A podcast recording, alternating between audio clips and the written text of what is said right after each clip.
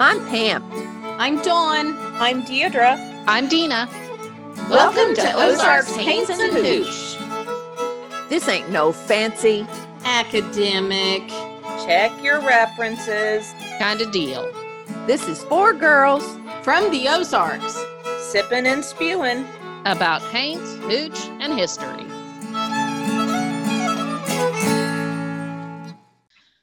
Everyone. We are so excited that you chose to spend a little bit of your time with us. This is Ozarks Haints and Hooch, and I'm Dina.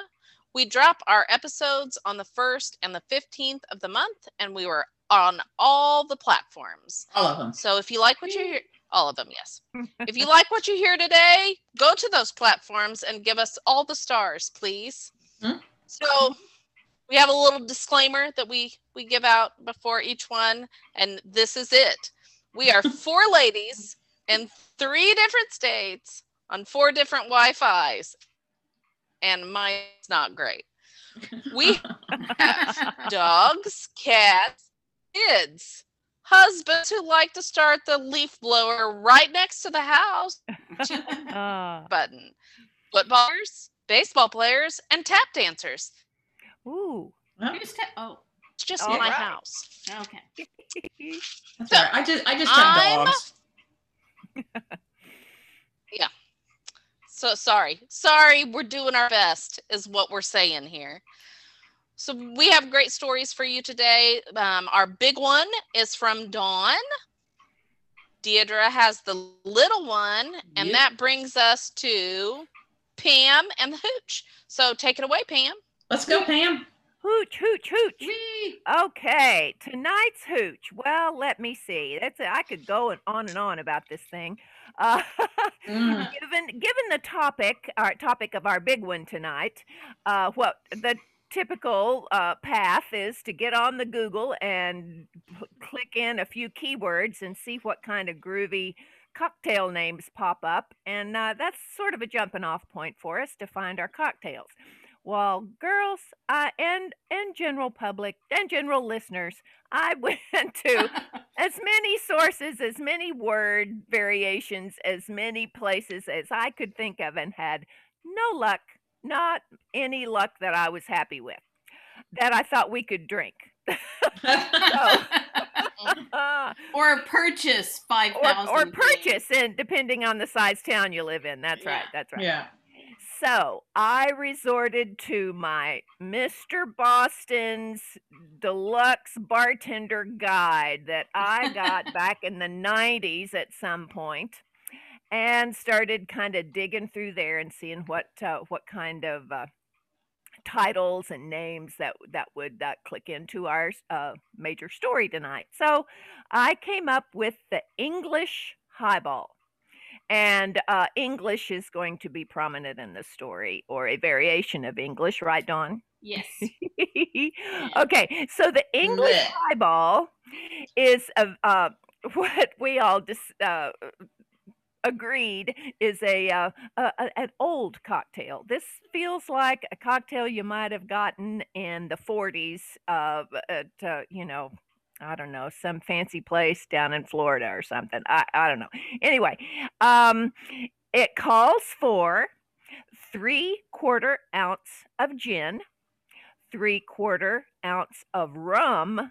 Ooh, those two together, uh, for one thing, and then three quarter ounce of sweet vermouth, which kind of gave me pause because of many things. But I thought, okay, well, that'll be fine. And then you um, uh, uh, you mix that, put that over in a highball glass, and uh, you can add a twist of lime, and you top it with a bit of ginger ale or soda water, carbonated water. Hey, wait a minute. I, I- thought it was brandy. I Yeah. thought it was brandy. It was lemon. brandy, not rum. What did? Oh, I said rum. I Oh, was like, wait a minute. screw Maybe you. that's why it tastes so bad. Yeah. Okay, let me let me go back then. oh, that's right. You are so I right. think you should keep it just the way it is. Just put whatever you want in there and call it a day. Call call it an English Yeah. highball. and call it an English highball. No, no, it should be gin and brandy and sweet vermouth, which uh, for a, a gin purist, sort of, uh, for me, that is just all kinds of wrong. But, you know, I'm game to try new things. We're all game to try new things, right, girls? Yeah. Not in this case, no. Yeah, not in I So- would not pay money for this. This I is not one of my favorites. Our favorites. general I'm drinking it I made it. I think our general consensus is we don't like this one so much. Girls, go ahead and comment again. Yeah. Um, I so it's kind Eh. of growing on me. It's kind of growing on me. I, I Because sure. you're drunk. Is Yeah, it 'cause really. you're drunk? You're, You're, drinking gin and it. rum and brandy all together. Yeah. Well, I didn't use the rum, but uh, Oh, okay. All but not the brandy. I used cognac. I was fancier because that's all I had. So. Oh, okay. Fancy. All right. Well, so that is your English highball, and uh, it is supportive of our a variation thereof. of a variation of yes, yes, yes. Yeah. So um, uh, I'm gonna throw it back to our hostess Dina. All right. We're going to go straight to Dawn and get into her big one tonight. So go for it, Dawn.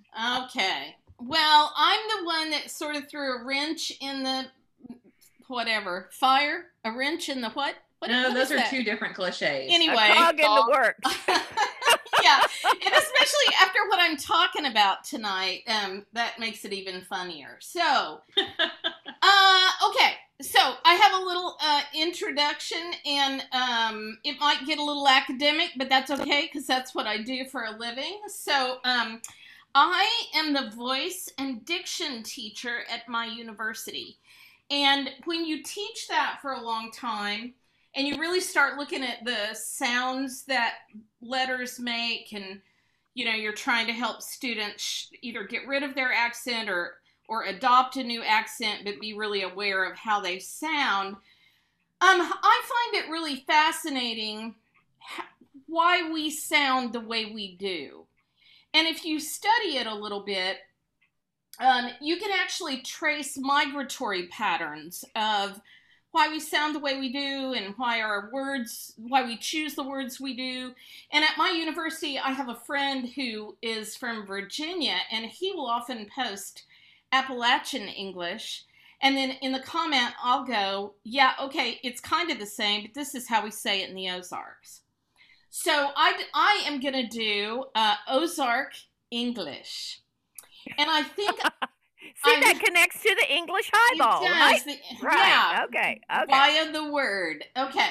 um, I think for Deidre and Dina and I, anyway, we're we grew up in Branson, which has always sort of banked on that Ozark English dialect. Um, and it's all around us, and and especially I guess for me because I'm the older one, and I've, you know, there were older people that that talked more hillbilly than I think they do now.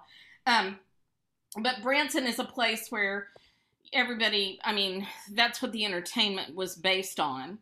And then um, we have a grandpa that was the king of Ozark dialect. I mean, as I was researching this story, all of his, I just used to love to hear him talk. It all just came back. So I'm hoping as I go through this that you guys out there in listener land, maybe you know an Ozark person that uses some of the things that I'm going to talk about. All right. But let me define it for you. Um, Ozark English um, is a dialect that is a close relative of the Scotch Irish dialect spoken in the Appalachian Mountains. As many settlers migrated from Appalachia to the Ozarks beginning in the late 1830s.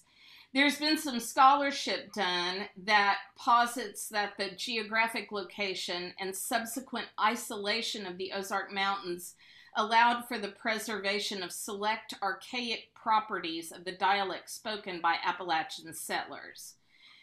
I'll, I'll, I'll put that in normal terms here in a minute. This isolation fostered an independent development of the dialect that set Ozark English apart from what's widely considered standard American English. So, basically, what they're saying is that because the Appalachians were isolated, and then people came from Appalachia to the Ozarks, and that was really isolated, that it preserved the language and kind of specialized it, I guess.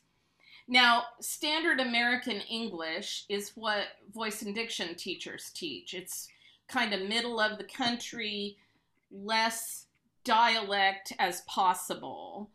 And so these couple of studies I'm going to talk about really briefly, that's what they're comparing Ozark English with. Um, and then, um, unfortunately, like Appalachia, like Appalachian English, Ozark English is commonly linked to stereotypes that depict the culture is backwards and uneducated. Um, which it was, I mean, it was uneducated. I mean, it was isolated and uneducated. So, um, yeah. So, scholars began linking Ozark English to older forms of English as early as the 1890s, noting similarities between Ozark speech and terms found in English literature from the Middle Ages as well as the Elizabethan period. Most Hmm. recent studies recognize the presence of earlier forms of English in the Ozark speech, but suggest that the parallels between the two were somewhat exaggerated. So, and I, I'll bring up when I start talking about words and verbs and those kinds of things, I'll, I'll talk about how there are people that link it back to Old English. Um, but, but later studies found that um, that was probably a little romanticized and exaggerated. So, um, in the 20th century, there were um, researchers that studied the language.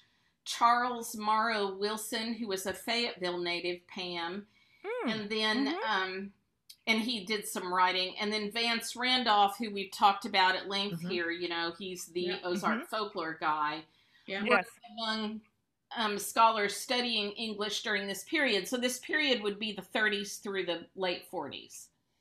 Um, so Wilson spent time with residents of Hemmed-In Holler in Newton County, Arkansas, during the Okay. Depression, and he said, "quote." Mountain people could swap, talk, and break bread with farmers of Chaucer's England and suffer few misunderstandings. Okay, well, that's not exactly true, but Yeah. um, anyway, um, I mean, there are some words, and I'm gonna I'm gonna talk more about those words that that uh, are old old. Um, Randolph published several works on the Ozark dialect, one of which I relied a lot on, called "Down in the Holler," and it was written in 1953. It's a collaboration with a guy named George Wilson, and it um it examines Ozark English, including pronunciation, grammar, and vocabulary. And like I've said before about Randolph's works, it's like a free for all. Like he, like one chapter might be grammar, but then he just starts talking. I mean, like nothing is organized. It's just like, well, they say this, and then they say this, and then they say this. You know, I mean, so anyway, just know that. I mean, his books are highly entertaining, but just know they're sometimes hard to hard to get- Decipher. yeah, compartmentalize. Uh, mm, okay, so um, then so that's the 40s and 50s, 30s, 40s, 50s. So then in 1988, researchers Donna Christian, Walt Wolfram, and Nanjo Dube, I, I, I really screwed that up, I'm sure, published a study of Ozark English as part of a larger project that sought to enhance existing linguistic studies through a comparison of Ozark English and Appalachian English. And I was like, oh, yeah, this is great, you know? So they collected audio recordings um, from native speakers from rural Crawford, Franklin, Johnson, Madison, and Newton counties in, in Arkansas. Um, they examined 59 residents from ages 10 to 70, and um, what they found was that, like, uh, a word like done, I done told you that, that Uh-huh. people, like, this is 1988, right? So that's how many years ago? 30 years ago. People, um, people that were older, over 50, tended to use that, and the younger people didn't.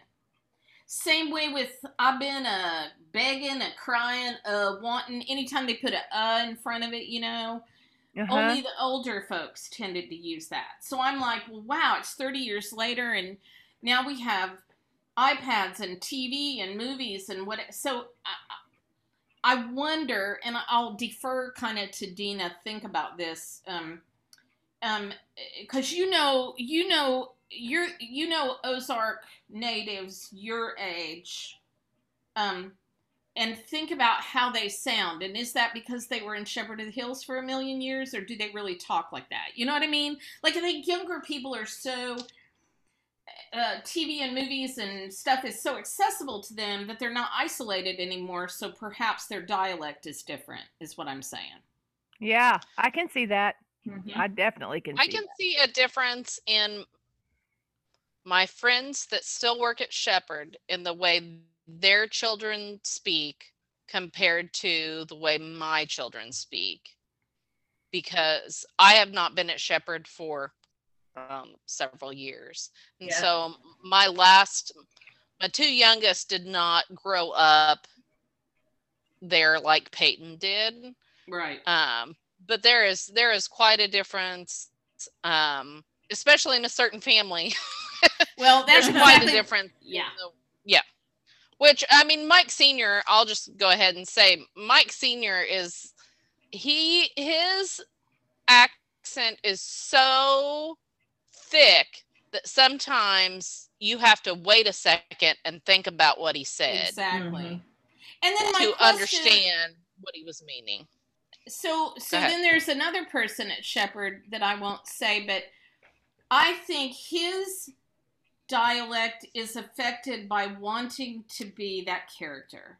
You know what I mean? i know So- who you're talking about I know. So it's like people that go to England for a week and they come back and they have a British accent. You know, it's like you you want it, you want to be that, and so then your speech is so anyway. I don't know. Just y'all think about this. I mean, especially Deidre and Dina who are still living there, um, and Pam and I will remember. but but um, one a couple of the tenants one of the uh, it's interesting i was lecturing in voice and diction on this very thing this week so it's all kind of coming together but one of the the primary tenets of voice and diction is that language is constantly changing it Mm. never stays the same not not only how it sounds but the words we choose to use so I romanticize Ozark English for sure. And I just wonder how much of it is kind of left, honestly left there. Right. So, so these pronunciations, um, most of them come from Randolph's book and people that I knew, but I'm not sure they apply. But it, it'll be kind of fun to think about them. So, I was thinking, God, you guys know there is nothing worse than a bad Southern accent in a movie, right? Yep. And I'm All sure right. the Brits feel the same way, like a bad British accent by some American that can't, you know. So anyway, when I when I teach voice and diction, I tell them, well, the vowels are the music of the language, and the consonants are the punctuation, right? And so how you shape a vowel is going to uh, make you have a dialect, right? So if you're trying to teach someone to speak in a British accent, you're really teaching them to shape their vowels differently. Well, it works the same way for hillbilly talk too.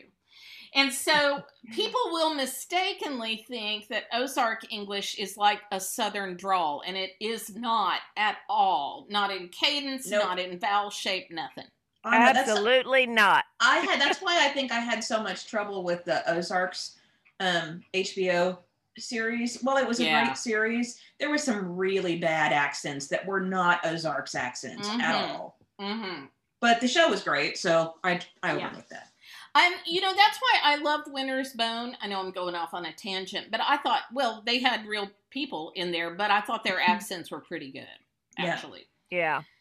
So, um, Rose O'Neill, who we all, uh, at least the Larson sisters know, but Rose O'Neill, if you don't know who she was, listener people, land, um, she was a artist, poet, writer, bizarre, groovy. Oh, we need to do, um, we need to do an episode on her. She was Mhm. she was really cool. Anyway, she ended up retiring to the Ozarks after living in Paris and whatever. And she said this about Ozarks English. She said, it's a sedative. Quote, our neighbor's speech was like a song, a recurrence of gentle old time refrains. We never tired of it. And Hmm. yeah, and I think I think it is. I mean, I I really love to hear this dialect, and probably because it, I'm homesick most of the time. So I'm gonna I'm gonna do some some pronunciation stuff, and just like English, like regular English, which has no standard rules like Spanish or French, um, Ozark English doesn't either. So, for example, the A sound in share or scare will sometimes become an E. So I'm scared or sheer. But then the A sound in bear, which in English rhymes with scare, ends up being an ah, like bar, far, arn. Um, one of the one of the things that cracked me up that Grandpa would say if he got mad, if he cussed, he spelled it. Do you guys know that? He'd say that D A M thing. Yeah. Yeah. Well, one time I said something that he didn't like and it kind of startled him and he goes, Well, shit far. oh, I heard him say that several shit times. far. Shit Uh, which. I say all the time too, because I guess um arn and all that kind of stuff. So so then the the the other sound A makes like can't um becomes an can't. So just because a letter symbolizes different sound, it doesn't mean that it has any sort of standard rules or whatever. um, and ain't sometimes if there are words in Ozark English that um, don't have a consonant at the beginning, they'll put an H on it. Well, he ain't, he ain't, hain't. Um, Hank. yeah. Um. So, um, quite often, if there is a word that ends in ah, like Sarah, Ozark English puts a Y on it. Sari, extra, ID. I mean, ID. I've heard that a lot, or did when I was. Oh, a kid. yeah. Yeah. Oh yeah, yeah. But then, if the word does have a Y sound on the end, um, Grandma Jones is who I think of this. They'll often shift that to an ah sound because Grandma Jones used to make macarona. You know that? No, I don't Macaroni. remember that. Macarona. remember that. Yes. Macarona. Macarona. Yeah. Um. So, like all the all the vowel sounds are like that. Um, the er sound, like perch, becomes peerch, but that can, it can also be shortened um, even further, like terrible becomes terrible. Mhm. So the vowels just um, and and this is what it's like reading Vance Randolph's book. He's like, well, sometimes they say sometimes it's this and sometimes Uh, yeah. it's that. So he was documenting. He just didn't quite know how to how to categorize it, which maybe there isn't. Maybe there wasn't categories. Um, uh, a pretty common usage if a word had an OW at the end, it would shift to an ER, like winder, window, winder, and then you know holler. I mean Holler. Yeah. holler, yeah, faller. Oh yeah, yeah.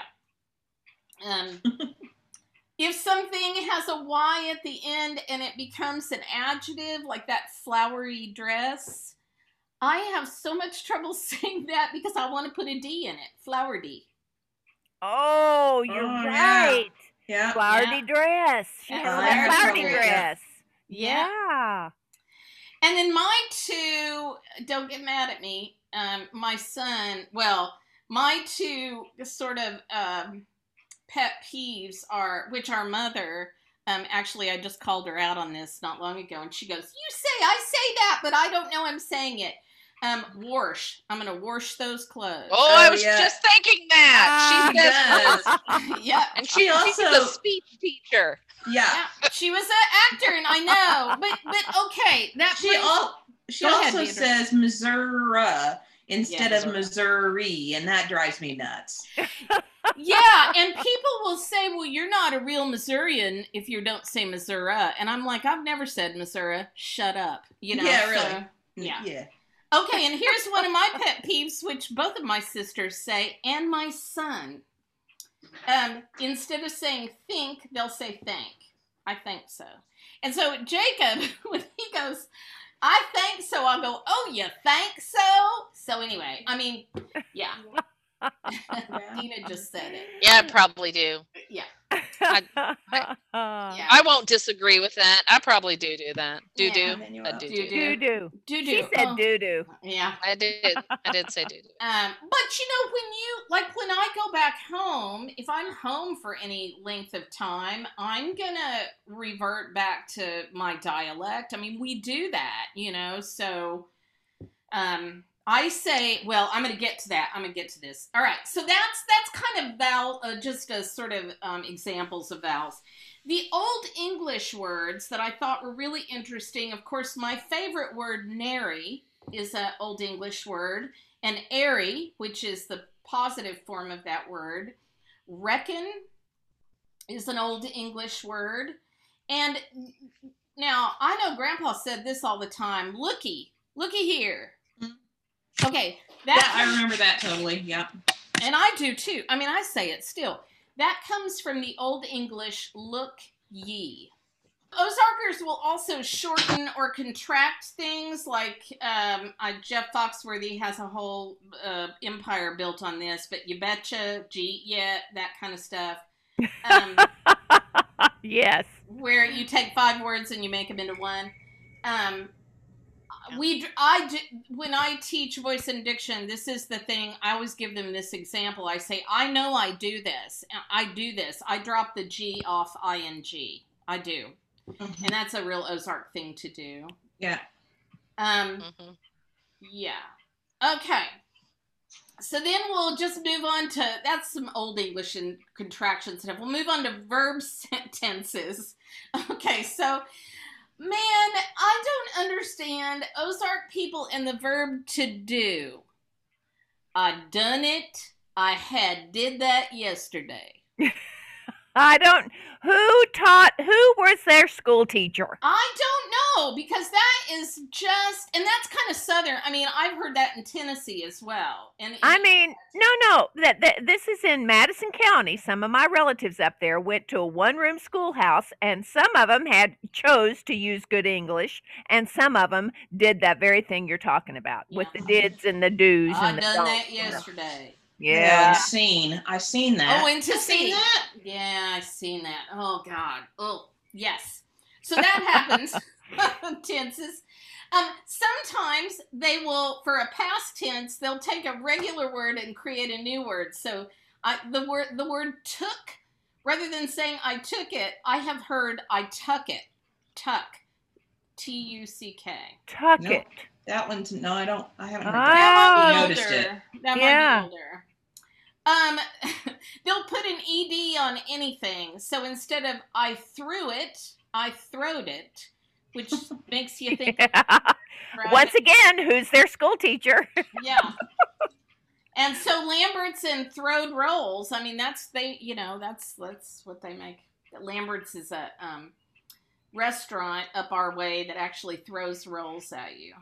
Mhm. Oh, Um, uh, um, I do this, I realized. Um, instead of saying I might do that, they will add the word could. I might could do that. yeah, totally. That. I mean, I say that. hmm I also say this, and I think I do it to be funny, but it has become habitual now. If you take an adjective, you add F I E D, like cityfied, dressy. oh yeah. That's to be dramatic. yeah. I don't, yeah, right. But I- I'll often say it without. And this is another thing I, I feel I do too add EST to whatever. So dangdest, god awfulest. Yeah. You, And that's in that's in that book, Dawn, that you're talking about. That's that's part of Ozark English. yeah. I'll be darned. Okay. I'll be darned. I'll be darned. Uh, Dern is probably in there somewhere. Um, now these were two. I don't know that I've ever heard this. Um, maybe I have, but I don't know that I've ever heard it outside of children. Instead of saying whatever, they say ever what, ever who. Never. Ever I've who never I've heard that. No, I've never Ever heard that who's either. going. I haven't even heard, heard kids say that, Yeah. and that's what I, I do all day long. Yeah, is I've watch kids. heard that. So Um. All right. Let's see. Oh, now I've heard this a bunch, and I. Uh, A bunch. What is that, Dawn? a bunch I've is- heard that a bunch. I've heard that a bunch. So if something ends in a TS, that's really hard for anybody to say. Like just English, um, getting someone to be able to say asks when it's got three consonants in a row. That that's and they're sibilant. Oh, Three- yeah, sorry. yeah, yeah. Siri doesn't get those very well either. No. so, but what Ozarks will do, Ozarkers will do, is that instead of doing TS, they'll do TES. So I have heard people say breakfasts. Oh yeah. Well, heard I did it. I did it in one of the one of them that we did because you guys made fun. Oh, I don't remember. I do. Okay, but here is the granddaddy of them all, I think. Okay, in the South, in the deep South where I live now, they say y'all. Y apostrophe A L L. In the Ozarks, we say one of two things either you all, which can be plural or singular, or Scooter Gilman, yuns. Now, yuns can be plural or singular, Don't say it. and if it's possessive, it's yuns's. And is that yuns's dog? And I've heard him say that before. So- Oh yeah, I've heard that phrase. Oh yeah. but from our brother-in-law, that's hilarious. You know who that comes from? That comes from Granny and Papa because Uh, I can remember them saying that, and that's yeah. who raised him. Well, Yeah. yuns, especially for older people, I mean, of their age and even older, um, that was that was the y'all, and um, I mean that was how you referred to people. mhm. And all yuns, it's just like all y'all, but all yuns means Everybody. three. Yeah. Yeah. it's everybody. It's all yuns. so I'm gonna end with a really fun thing, which I I really hope brings back some memories of people you love. But um, Vance Randolph said, I'm quoting him here: among the most striking features of the Hillman speech is his habitual use of picturesque comparisons, outlandish metaphors and similes, old sayings and proverbs, cryptic allusions to esoteric mountain lore, and bucolic wisecracks. So I collected um, a bunch of sayings that I have heard before and a couple that I hadn't. And so, y'all in listener land, uh, before I go into these, I really hope that you will comment on our website, on our Facebook, on our Instagram. If you've got an Ozark saying that you love and we haven't um, Touched on it. yeah, please, please send it because I kind of collect this stuff. I'm, I'm, I write shows kind of based on the Ozarks, and I'd really like to have them. So, anyway, okay. Uh, Grandpa used to, because I'm oldest. When I was really little, Grandpa had a farm. oh, Grandpa had a farm, Uh, and he would often um, these two old men from town would go with him and me and count cattle. And so those old men, um, I, I mean, I can remember listening to them. So one of them would say this. He'd say, "Quicker than you can skin a minner, Oh yeah, skin a minute. skin a minner." Um, slower than molasses at Christmas. Yeah. Yeah. Yep. Yeah. Gra- this was a grandpa. He said this all the time. Rough as a cob. That thing. Yeah. Rough Oh, as a cob. Oh yeah. Which I'm sure comes from using corn cobs as toilet paper. I would assume. Oh. Um, ugly as a mud fence. Yep. Now, we've all heard this, but I'm going to give you two of these. The first one, colder than a witch's tit, but Grandpa used to say than a well digger's ass. Yeah. He wouldn't say the Yeah. last word. He'd just kind of mouth it because you know. Well, no, my my family would say colder than a well digger's digger. Now I don't know what that means. Is that his shovel? Or is that his well, never mind. I don't know. I don't know. Um, hot as fire. Hot as fire. Hot as fire, Hot as a pistol. Yeah. Yeah. hot as a pistol. Yeah. This is also another thing that Grandpa said all the time, which would just make me laugh. So, um, one time I made some pico de gallo and I put lots of lime juice in it, and he took a bite of it on a chip and he goes, "Whoo, that's loud." And so loud could be a taste, it could be just anything. Um, he referred to people as loud, not meaning that they talk loud, but just they were overwhelming or whatever. Mad as a wet hen. Yeah, Mad as a wet hen. Yeah. Yeah, Right. Grandpa said that all the time. all the time. Yeah. Drunkard and Cooter Brown. Cooter Brown. Who was Cooter Brown? I, I have no idea, but he was drunk, evidently. I guess he was. Full as a tick. Yep. Yeah. Yeah. Or tight as a tick. Tight as a tick. We used to. I've heard that too. Oh, no. Uh-uh. Huh. Tight as a tick. Okay. Um, I this one was an old man. Um, one of Grandpa's friends said they they was thicker than fiddlers in hell. I love that. I don't think Grandpa ever said that. But, um, I uh, older folks would say if you ask them if they would help you with something instead of saying of course or whatever, they would sometimes say, "I don't care to do that," meaning sure, even though we take it as no, Yeah. right? Yeah. Well, Sure- that's weird. I've never heard that. Yeah. No, I have. I- I've heard that. Yeah. Mm-hmm. Um, sure as I'm standing here. Uh, Okay. Yes, I've heard that. Oh, this is a great one. Now, I don't know that I've heard anybody say this, but I, I liked it. If somebody looked really rough, um, looks like the dogs had him under the house. oh look- no. Oh he no. looked rough. Looks like something the cat dragged in. I've Oh, and heard. that, yeah, yep. Yeah. Um, for a gossip, her tongue was a wagging like the south end of a goose. Here's three that we've all heard: meaner than a snake, Uh huh. clean as a whistle, Yep. Yep. naked as a jaybird. Oh yeah. Oh yeah. Oh yeah. Okay. Lit up like a church house or mouse. I've heard it both ways, means drunk. Yeah. Oh, lit up like a church house. I've heard house. Church, I've I've heard heard mouse too. too. Mouse. Um, this was a, oh, I, this was an old man saying, there's two of them that I just love.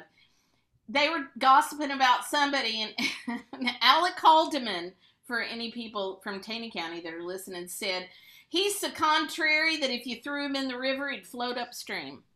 I may have read that somewhere, but I don't think I ever heard anybody say that.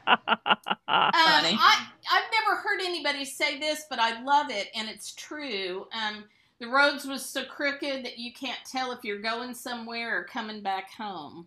oh. this is great. Um, if somebody's trying to look younger than they are, you say, "Well, she lost her measuring stick." I might have to use that. Oh Lord. Pam, Pam, that comes awfully close to you and me, doesn't it? we lost our Funny. measuring stick a long time ago. Ooh, girl, that dress is wearing her.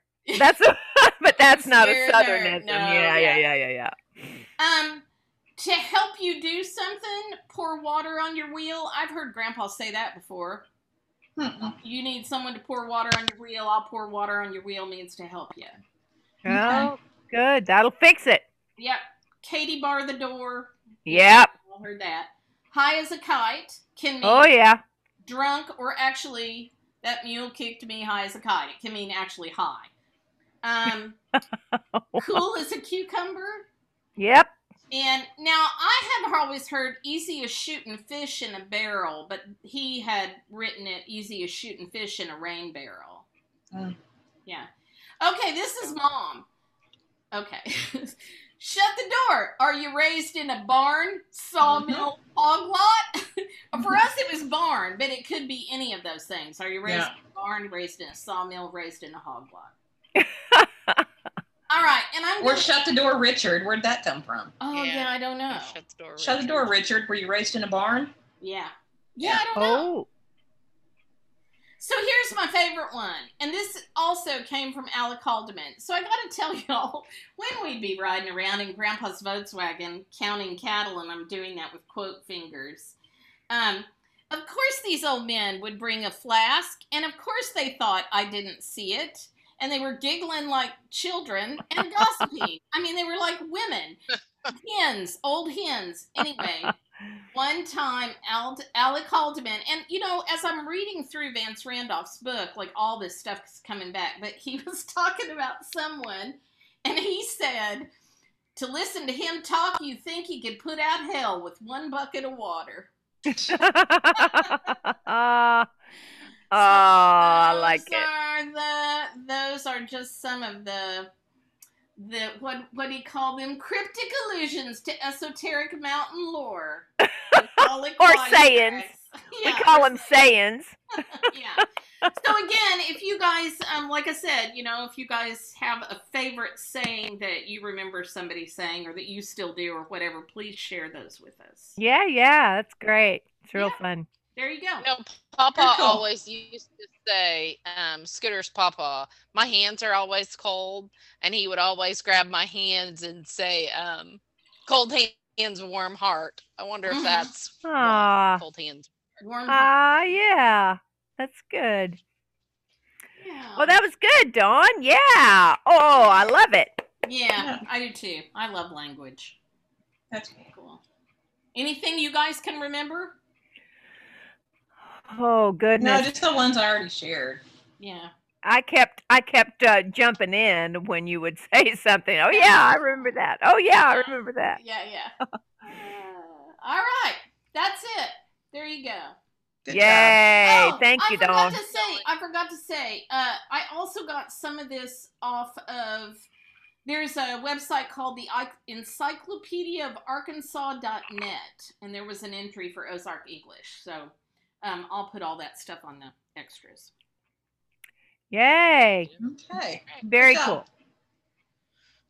Well, thank you, Dawn. That was great. And Pam, as much as I badmouthed your drink, I drank it all. So it must- It gets better if you stick with it. 'Cause it kills all your taste uh, buds. maybe that's it. I Well, don't I'm know. at the It's- bottom of mine, so I am woohoo! Let's go. Yeah. All right, Dita, you got the little one. the doll. Yeah. Hey, Dee da. let's. Uh, you sounded like Eva from or Eve from uh, WALL-E. The doll. Um. Okay, so mine has kind of a weird tie-in, not really, but kind of. Um, so it was hard to find something for me to, to tie into Dawn's story, and um, I came up with a story, a ghost story from the Blue Ridge Outdoors magazine. It's blueridgeoutdoors.com, and um, it's an Appalachian Trail ghost story. Oh, Okay. yay! So I'm reading this. Um, Brad Lane is the gentleman who um, uh, the story comes from. And uh, I'm just going to read his, it's a little long, but I'm going to read what happened to him because it's kind of interesting. Okay, here we go. Well, and also let me just preface this by saying evidently he uh, wrote this around Halloween. So just bear with me. Okay. It's that time of year where the night presides earlier and earlier and the bonfires become essential. With everyone crammed close to the burning logs, hot drinks, and wide eyed, it's the time of year for ghost stories. To not have a good ghost story ready at hand in these situations is like forgetting to bring the graham crackers. So take some time, think of your own Appalachian horror story, and in the meantime, you can borrow mine a true account of my encounter with an Appalachian Trail ghost. But remember, as you retell it with your own twists, the devil is in the details. There you go. There's another one. Devil's in the details. Yeah. Okay. It's taken some time for me to even process the events in my own head, but just as late of lately, I've been able to think about this weird thing that happened to me on the trail sometime late August or early September. I had a random week off of work and kept a busy schedule. I felt it was a rarity. I was getting a little restless and knew that I had to blow off some stress for a bit and explore the great outdoors. On the account that I was so ready for a vacation and no one else's schedule matched up for an adventure week, I decided to go at it solo and backpack alone for a week. It had been years since I last backpacked by alone. I, he, that's his wording. And for some reason, I had convinced myself I once enjoyed it. But when I dropped my car at the trailhead and started hiking, I noticed the different atmosphere backpacking alone provides. I couldn't shake how incredibly silent it was. I could hear my own breathing, and every now and then I would look over my shoulder quickly in response to random noises. I was almost anxious uh, to begin with. mm, I was almost anxious to begin with, but told myself I had to just get used to this new aspect of backpacking that I wasn't accustomed to. The first night, I managed to set up camp, make dinner, and immediately retired to my tent. I was unusually exhausted, which now seems as a surprise for the little of sleep I got that night. I tossed and turned, listening to the silent night until late morning when I finally rested my eyes. Well, after daybreak, I got out of my tent and drug my feet to pack my belongings. It was much later than I had aimed for the night before. I made it about five miles during the day, but when it took me the entire afternoon until dark, I was tired and it seemed without having someone to push me along my hike uh, push me along my hiking was considerably slower. I pitched my t- tent that night filtered water and started setting up my cook gear in the dark. It was getting to feel pretty late and with limited light to cook under i decided to eat this is gross i decided to just eat a pack of ramen raw ramen noodles in my tent i Ew. anybody ever done that Yeah, No. your salad, right, that you used to make had crunched up. It had, it. yeah, but there was something that softened them. And to eat them Oh. alone, I don't know. Oh. Anyway, you're right. That was a good salad. I have to make that again. Yeah. I opened my book to read, but only fell asleep immediately into another half sleep, half wrestling match for the night. I remember at one point staring at the top of my darkened tent, not really sure if I was awake, and suddenly hearing the loud crunch of footsteps outside my tent. They were fast going as they came, but with the footsteps came something of a grumble. I couldn't be actually sure, and I couldn't distinguish any actual words, but in my mind's eye, I was sure I heard something grumbling to themselves in a deep and agitated voice. I never even got out of my sleeping bag. Not inexperienced with some of the sounds of night and their magnification in the silence, I tried to convince myself it was my ears playing tricks on me. And although I managed to stay in my sleeping bag that night, I didn't fall asleep again until early morning. The next day, I woke up even later and more tired than before. I made a groggy attempt at oatmeal and sat with my breakfast, unable to talk to anyone. I got my pack ready in the afternoon sun and headed out. About three and a half miles later, I dropped my pack and sat watching the sun begin to disappear. I managed to collect a fair amount of firewood, and by the time nightfall came, I had a small fire going with a good collection of firewood piled beneath me.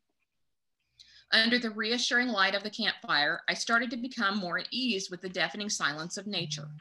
I pulled a cigarette from my pocket and enjoyed a casual smoke as I put my feet up. When I tried to ditch the uh, butt in the ashes and the weakening flame, my throw was off and I landed it just outside of the ashes. I got up to fix my mistake and to stoke the fire when I turned around to go back to my seat and I saw him. The light was low with my little fire, but I could clearly see a man reaching down with a scorched hand for my firewood. He wore red plaid with large black burns tearing at his trim and a red ashy beard that smoldered at his face. He quickly looked up and his vacant white eyes connected with mine. He gritted his teeth and scrunched his nose toward me before quickly leaving the ring of firelight. I was shocked. I have never experienced a fear like it. I fell right into, onto my butt next to the flames. I looked out into the forest and saw nothing but dark shadows and unclear objects, a blank wall of nothing, of everything. I didn't know what to do. I didn't even yell, with no one to hear me but him. So I did what I what every red-blooded American would do. I packed up my things and got the hell out of Dodge.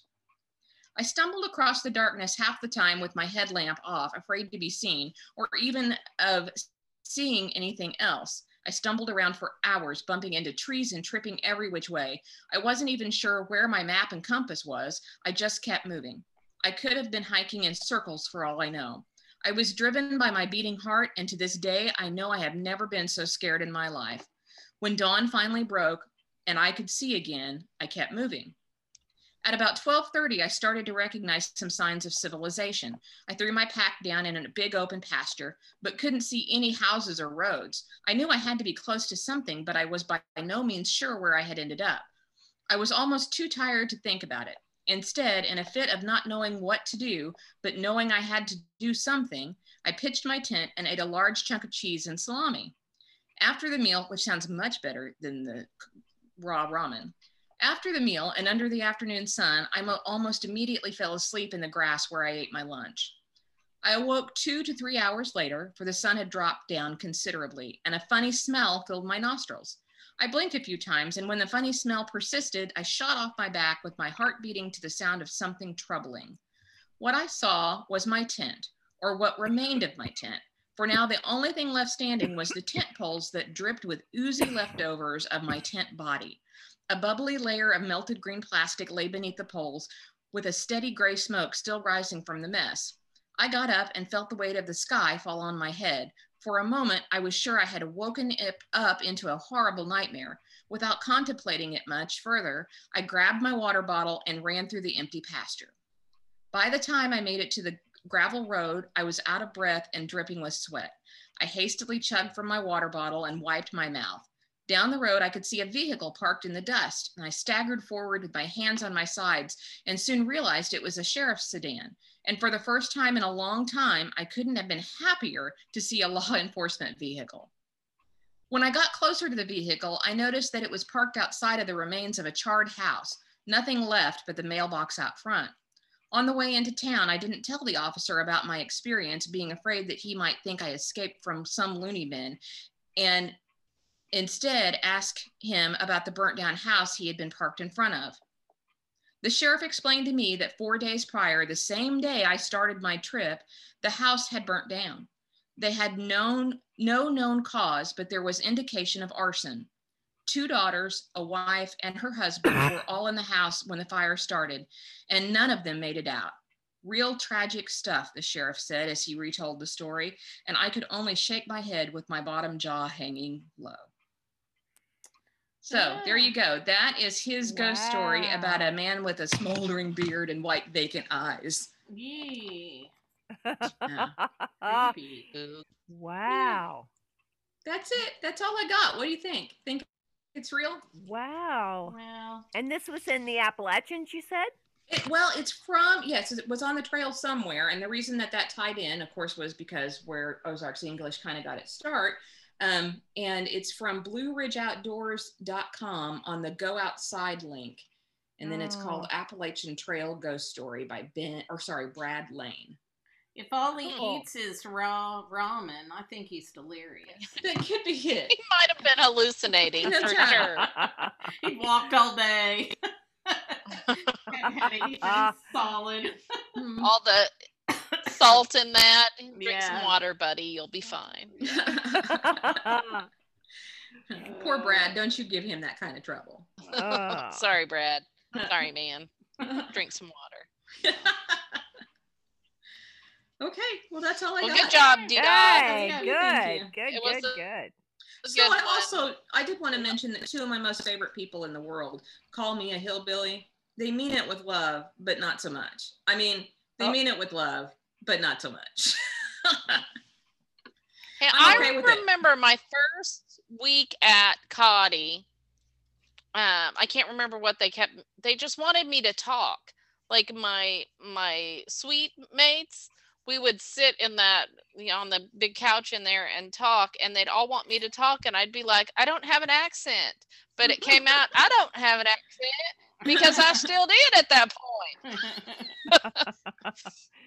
Oh, uh, ta- Uh-huh. speaking of accents, yes. Um, uh, when I moved to New York City right after college, um, I was desperate to find a job, So I went to uh, a, a bar restaurant called the Lone Star Cafe, which was a big uh, hoo ha at the time in uh, down in the village. And um, I applied for the job, and sure enough, I got the job as a hostess, be greeting people at the door. And I realized that it was because of my accent, because my other two two workmates were from Texas and Virginia. Oh. So they wanted Southern accents to welcome those people into the Lone Star Cafe on Well, 14th how clever. Very clever of them. How about that? yeah. Uh, Wow. Hmm. Well, thanks everybody. We appreciate you uh, listening to us and listen not only our stories but our our comments. We sure think we're funny. we do. And remember, If you liked it, Tell all your friends. And if you didn't, Keep your big mouth shut.